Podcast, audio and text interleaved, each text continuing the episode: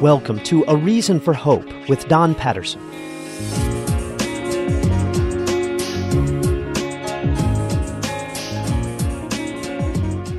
Throughout his life, Abraham had a unique, close relationship with God. God spoke to Abraham one on one, and he gave him explicit direction and promises. And through the many trials and episodes of his life, Abraham learned to trust God, even when the mainstay promise of a son took decades to fulfill. When we look at Abraham's life, we learn the characteristic that God values most in our relationship with Him. And we learn how to make the most of our lives. If possible, turn to Genesis chapter 22 and join us for this important lesson which shines a light on the relationship God wants with us.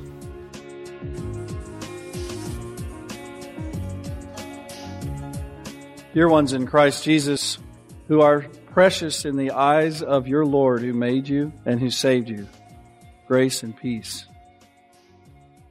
Today, very simply put, I want to talk to you about your relationship with God.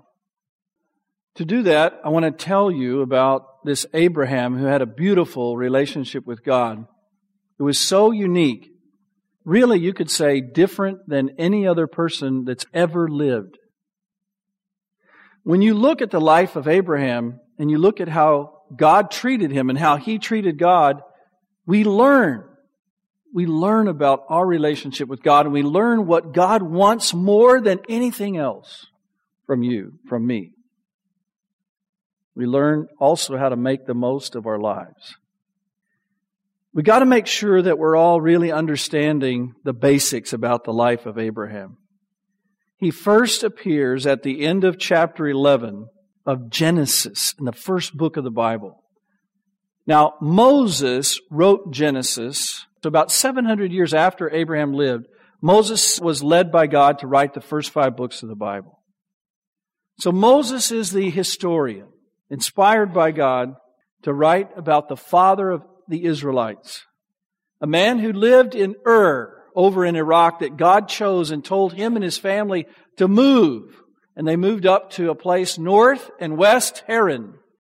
He got to be with his dad, Terah. Had his wife, Sarah, his nephew Lot, servants, slaves, some animals. And they lived there for a while in Haran. And then God said to Abraham, I'm separating you out from Terah. You can take your wife and Lot and some servants and animals, and I want you to start heading south and west, and I'll show you every day that I want you to find a new place. I'll show you the place to go. See how unique that is that God would do that? So Abraham's being separated from his plans, his family, and God's taking away from him his choices, his opinion about where he'll live. And he says, I want you to just live your life one day at a time, step by step with me. But when God said that, he said to Abraham something that would make Abraham's heart very happy. He said, I'm going to give you an offspring, and from that offspring will come a great nation. And I'm going to make your name great, and I'm going to bless you. Well, Abraham was 75 when all this happened. His wife was 65. It says in the Bible they were past the childbearing years. Abraham's thinking, my life is finally starting to make sense. The God who's had us barren and without children and sort of wandering already up to this point, He's leading us to wander further, but now He's come through with some promises. And now we're going to have an offspring. Our ship has come in. This is what's so unique about the way God treated Abraham, though. That was just the beginning of a long 25 years of waiting for the son. 25 more years. That's crazy. Look at this man. You ever think the way God treats you in your life and the things He doesn't really tell you what He's doing feels a little weird, not what you planned, right? Abraham, 75 years old, waits 25 more years. Now during that time, they're wandering around the Holy Land. There was a famine in the land and they, there was nothing to eat anywhere. So they had to go completely down into Egypt and be totally dependent upon them. And Abraham is really worried. It was a test of his faith. And he tells Sarah to lie about being his sister instead of his wife. And some of you know the story. But it was a saga of one thing after another. And God's not really telling Abraham much, just a little bit here and there. God comes to Abraham and he says, I'm your shield, your very great reward. And Abraham says, well then, how come we haven't had a child? And it feels like Eliezer, our lead servant, is going to be the next uh, one to be the heir of our family. And God says, no, you're going to have a son from your own seed, from your own body. Look at the stars in the sky, the sand of the seashore. Your descendants will be that many. And it says, Abraham, this is how he treated God. Abraham believed God. What did he have to go on? Just a promise. That was it. That's how he treated God. He trusted him. Well, you think, okay, God, you know, he may, took the time to appear to you, so we're going to have the son pretty soon, right? No, time just kept crawling along until Sarah, weakened in her faith, says to Abraham, you know, he said that you were going to have a son, but he didn't say I was. So maybe you're supposed to have the son through our, our servant, Hagar. And there they go, and Hagar has a son. She names him Ishmael. This creates a terrible problem in the family. And God comes into the scene and he says, No, no, no. You're going to have a son together. All of this stuff is happening. Abraham's trying to serve God through all of this and the best that he knows how. And everything has the fingerprint of sin and trouble on it. And then God comes to Abraham and he says, this time next year, your wife, Sarah, and you together are going to have a son. Finally. And they did. A year later, they had a son. And at his circumcision, Ishmael made fun of him and everybody else. And God said, now it's time to drive Ishmael and Hagar away. I don't want to drive away my son. Please bless Ishmael. I'll bless him. I'll take care of him. You have to trust that I'll do that because you're not going to have control to bless him yourself. You got to let go. And so Abraham learned again to trust the word of the Lord, and he let go of Ishmael. And God said, It's through Isaac that I'm going to count your offspring. He's the son of promise. He's the one through which you're going to have a great nation. There'll be as many as the stars in the sky. You see how God keeps repeating that promise? That's how God treated Abraham. He kept repeating promises to him. This man had an amazing relationship with God, and Abraham was learning to trust God's word. We don't know how long it was. It just says here Genesis 22, sometime later. Isaac's big enough to carry firewood on his back 10, 11, 12, 13, somewhere in that range. When we look at this story that's printed for us, we're going to see what God wants most out of every one of us. Here's what happens. Sometime later, God tested Abraham and he said to him, Abraham, just out of the blue, God speaking from the sky, Abraham, here I am. That's the first hint of that close relationship with God in this story. When God speaks his name, Abraham says, Here I am. I am connected to you. You are calling. You're asking for my attention. I'm right here. You tell me exactly what you want. He had no idea what God was about to ask.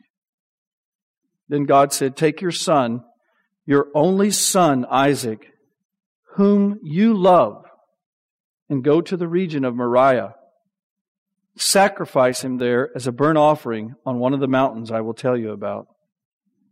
What? There is no record in Scripture of God ever asking anyone before or after Abraham to sacrifice their own child. The sacrifice for a burnt offering there that you see in English throughout the Bible is really a, a, a poignant technical term. It means to be a whole burnt offering as a sign of dedication.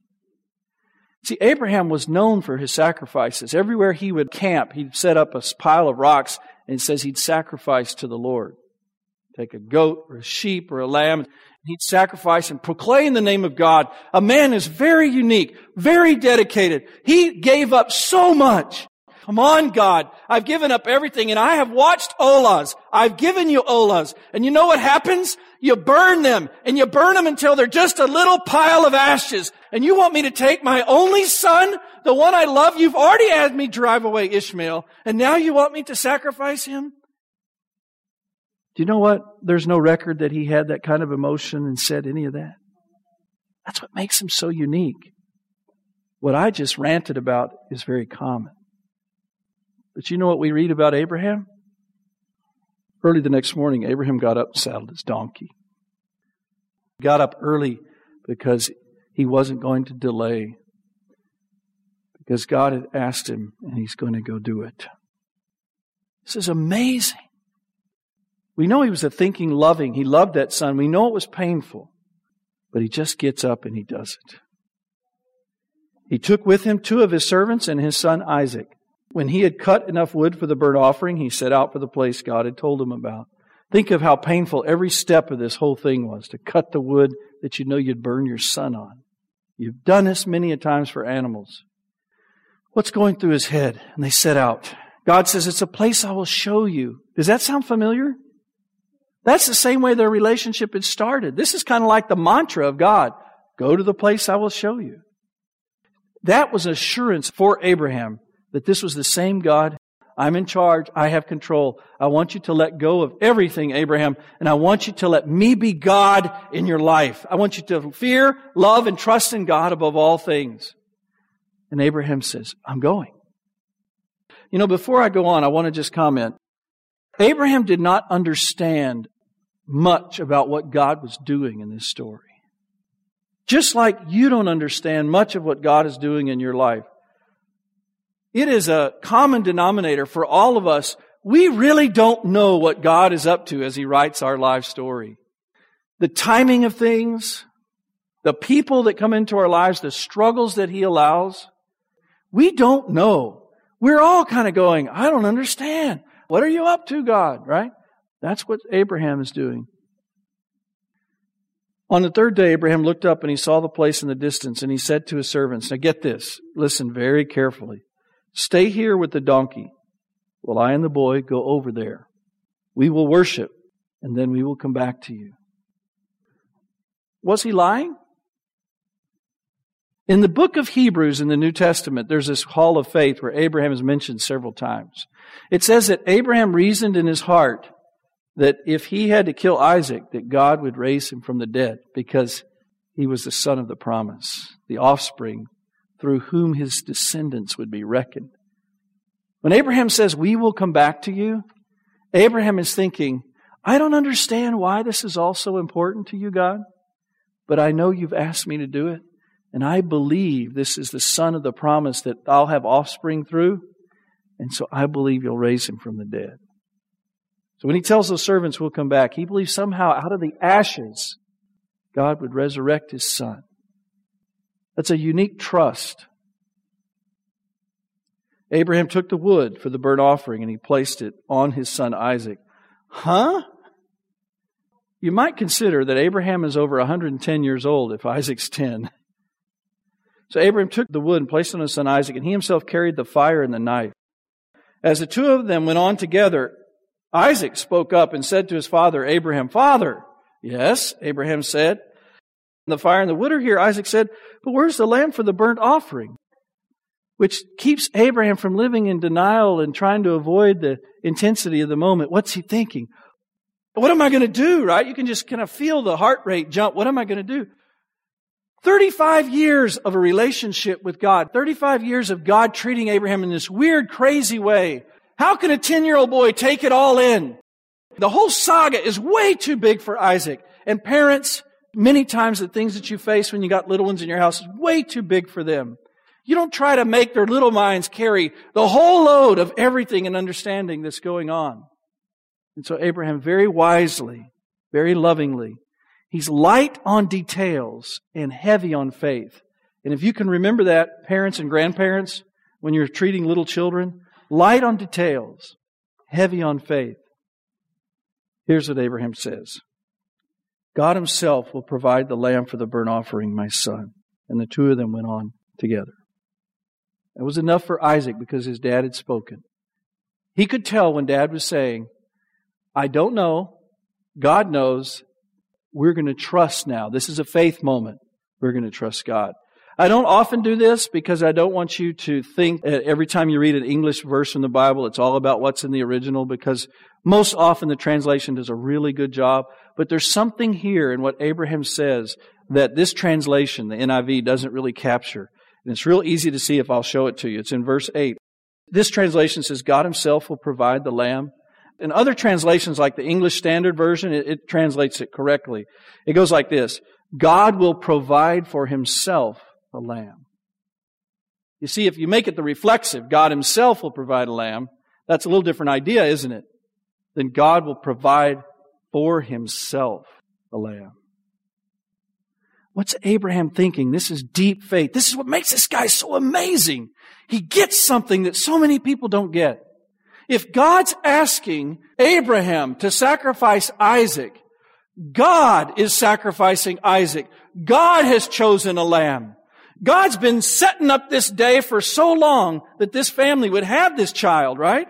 25 years they waited and from eternity God plans all things, right? Abraham realizes he's part of this huge parade and that God had called this child a child of promise, chose Isaac. This will be the one through I'll make a great nation. This is God's parade. It's God's thing. God is actually about to sacrifice everything that he's been planning. God's providing for himself a lamb. Abraham gets it that God loves Isaac as much as Abe does. God will provide for himself a lamb. And so they get to the place where God tells them to stop. Verse 9. When they reached the place God had told them about, Abraham built an altar there and he arranged the wood on it. He found the rocks in the area and he piled them up, starting to take shape for Isaac. Can you imagine between father and son the kind of trust that had to happen when he says he turned and he bound his son Isaac and laid him on top of the altar? There is no record that this young boy whine or complain or even question. Because Isaac is learning to trust Abraham the way that Abraham is learning to trust God. And Isaac is learning to trust God because Abraham told him God will provide the lamb.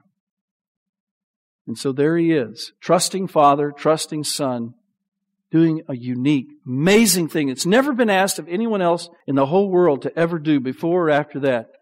And this father, can you imagine? He picks up the knife and with the sweat of tension and of dedication and in the late morning sun, the, the, the light shining on the knife, he raises it up and for Abraham, his son is as good as gone. Everything inside of him is ready to thrust the knife and then he hears that same voice that he heard at the beginning. Abraham, Abraham, the Lord called from heaven. Verse 11. Here I am. He doesn't know what's coming next. If God says, thrust the knife, Abraham, trust me, he's going to do it, right? Here I am, though, the same attitude of faith at the crux of the moment. I'm right here. Here I am, he replied. And the voice, do not lay a hand on the boy. Oh, oh, you had to let go of that knife, right? Don't lay a hand on the boy. Do not do anything to him. Now I know that you fear God because you have not withheld from me your son, your only son. And now, my friends, we understand the secret of what God is looking for in every human being. This amazing story that finds its greatest climax here, where he tells him to sacrifice his son and stops him. And God says, Now I know that you fear me more than anything else, that you fear me. What does God want from you? What does He want from me? He wants us to tremble at His word. He wants us to fear Him. This is not a phobia. What kind of fear is this? Solomon, the wisest man in the Old Testament, said, The beginning of wisdom is to fear the Lord. This is what Luther called, when he described the first commandment, to believe in God above all things. We should fear, love, and trust in God above all things. Abraham was to fear God above everything, not his wife facing her when he got back home, not the neighbors, not an arrest, nothing. He feared God and he also trusted God. If God spoke in his word, it would happen. Even if they were past the childbearing years, even if it was to kill this son of promise, he would trust him. And he would love God more than he loved his idea of family, his idea of a career, his idea of a legacy that he would leave behind him. He gave it all up when he learned to go step by step, day after day, let God call the shots. He was learning always to give all that up. You call the shots, God. I'll follow you. I'll fear and love and trust you. And God said, let's take it to the end. Let's make a story that we can talk about for years, that preachers can hold up. Let's make it go all the way to the end. Let's take you right to the end and say, sacrifice your own son. And, and Abraham says, yes, I'm going to do it. And God says, that's what I want. I know you fear me more than anything else in the world. You trust me. You love me is what he means. Wow. How could he do it? Well, there's a hint in two places in the next few verses. Abraham looked up, and there in the thicket he saw a ram caught by its horns. He went over and he took the ram and he sacrificed it as a burnt offering instead of his son. So Abraham called that place just what he told the son, the Lord will provide. And to this day, the day of Moses, 700 years later, it is said, on the mountain of the Lord it will be provided. That was written while they were wandering in the wilderness. The angel of the Lord called to Abraham from heaven a second time and said, I swear by myself, declares the Lord, that because you have done this and have not withheld your son, your only son, I will surely bless you and make your descendants as numerous as the stars in the sky and as the sand of the seashore. Sound familiar? And then he says, your descendants will take possession of their cities, of their enemies. And here it is, through your offspring, verse 18, all the nations on earth will be blessed because you obeyed me. Then Abraham returned to his servants just the way he had said, we will come back to you. And they set off together for Beersheba. Okay, two ways we know that Abraham learned how to do this. First, I will bless all nations through your offspring. That was the great Messiah promise. Abraham was taught that he was part of this huge plan that God was doing, not for Abraham, not Abraham's legacy, but God's legacy to bless the whole planet. Abraham knew that this was part of this huge plan and that God was driving it, and so he would do it. He believed God would raise him from the dead because he had faith in the promises. He was given promises, right? So how can you live a life that dedicated to God yourself? By trusting that your life is part of this huge plan and you trust the promises that God gives regarding your life. And God says, I want everything in your life to be dedicated to serving me. I want it all to be this thing in your life that you give back to me and you say, it's your show, it's your party, I'm going to do it.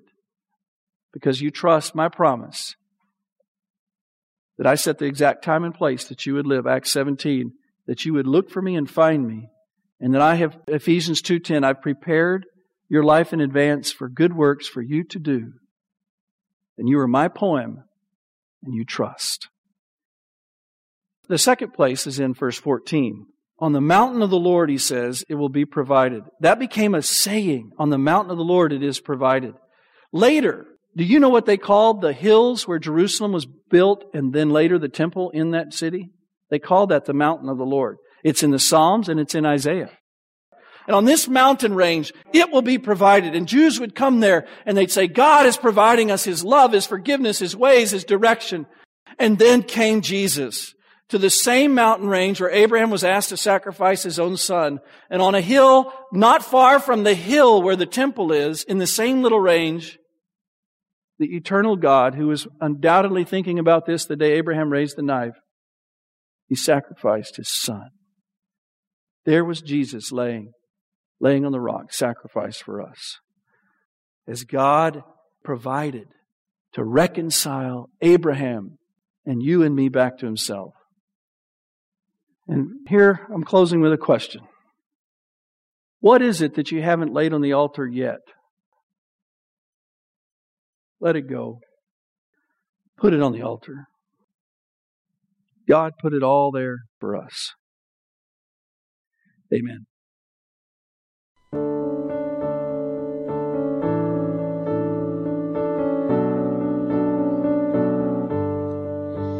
You search me.